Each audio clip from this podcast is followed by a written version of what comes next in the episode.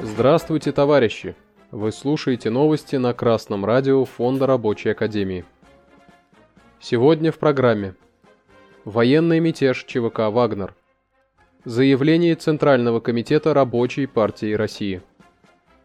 Коммерсант сообщает: вечером 23 июня частная военная компания «Вагнер» опубликовала информацию о якобы нанесении Министерством обороны Российской Федерации ракетных ударов по тыловым лагерям ЧВК «Вагнер» и призвала к вооруженному мятежу.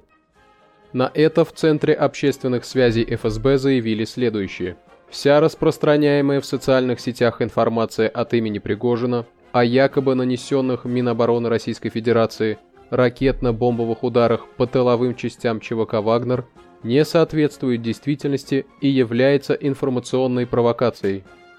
В Национальном антитеррористическом комитете отметили, что утверждения, распространяемые от имени Евгения Пригожина, не имеют под собой никаких оснований.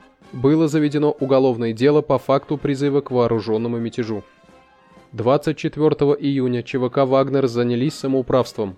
Используя свои военные ресурсы и технику, двинулись в мирные города России с требованием выдачи им главы Минобороны Российской Федерации Сергея Шойгу и начальника Генштаба Валерия Герасимова. В своем видеообращении к населению России президент Владимир Путин назвал происходящее изменой стране и пообещал, что Российская Федерация защитит себя от внутреннего предательства. В ФСБ призвали бойцов ЧВК «Вагнер» не совершать непоправимых ошибок, прекратить любые силовые действия против российского народа, не выполнять преступные и предательские приказы Пригожина, принять меры к его задержанию.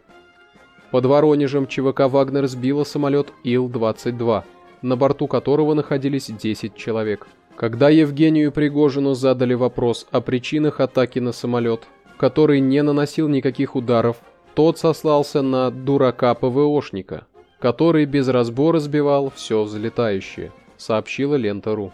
Пригожин пообещал откупиться, заплатив 50 миллионов рублей родным погибших летчиков.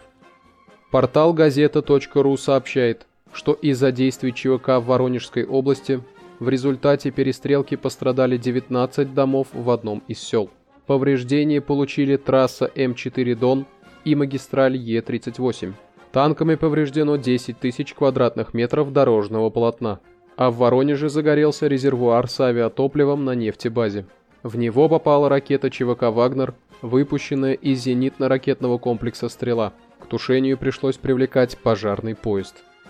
Позже вооруженный отряд частной военной компании двинулся в сторону Москвы, но, не доехав до туда, развернулся. Президент Белоруссии Александр Лукашенко, в течение всего дня проводивший переговоры с Пригожиным, договорился о прекращении вооруженного конфликта. В соответствии с договоренностями Пригожин должен покинуть Россию. Министерство обороны приглашает бойцов ЧВК «Вагнер» заключить контракт. В отношении произошедших событий Рабочая партия России сделала следующее заявление. Центральный комитет общественного объединения Рабочая партия России выступает за мобилизацию всех сил для развернувшейся на Украине борьбы против американского фашизма во внешней политике и осуждает попытку путча со стороны ЧВК «Вагнер» как пособничество врагам России. Для успеха антифашистской борьбы необходимо прекратить приватизацию вооруженных сил России и национализировать основные отрасли российского производства. Редакция Красного радио Фонда Рабочей Академии присоединяется к заявлению Центрального комитета Рабочей партии России и отмечает, что в армии должно быть единоначалие под контролем государства. Только так можно достичь цели освобождения Украины от американского фашизма во внешней политике. Виновные в гибели людей должны понести уголовную ответственность.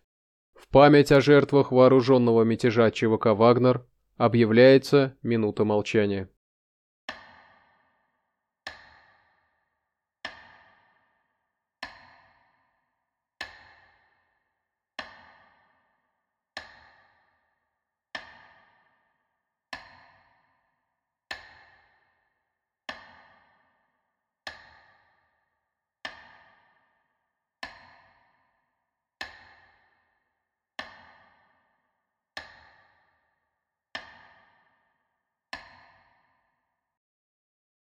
Новости читал Сергей Воробьев с коммунистическим приветом из города Пензы.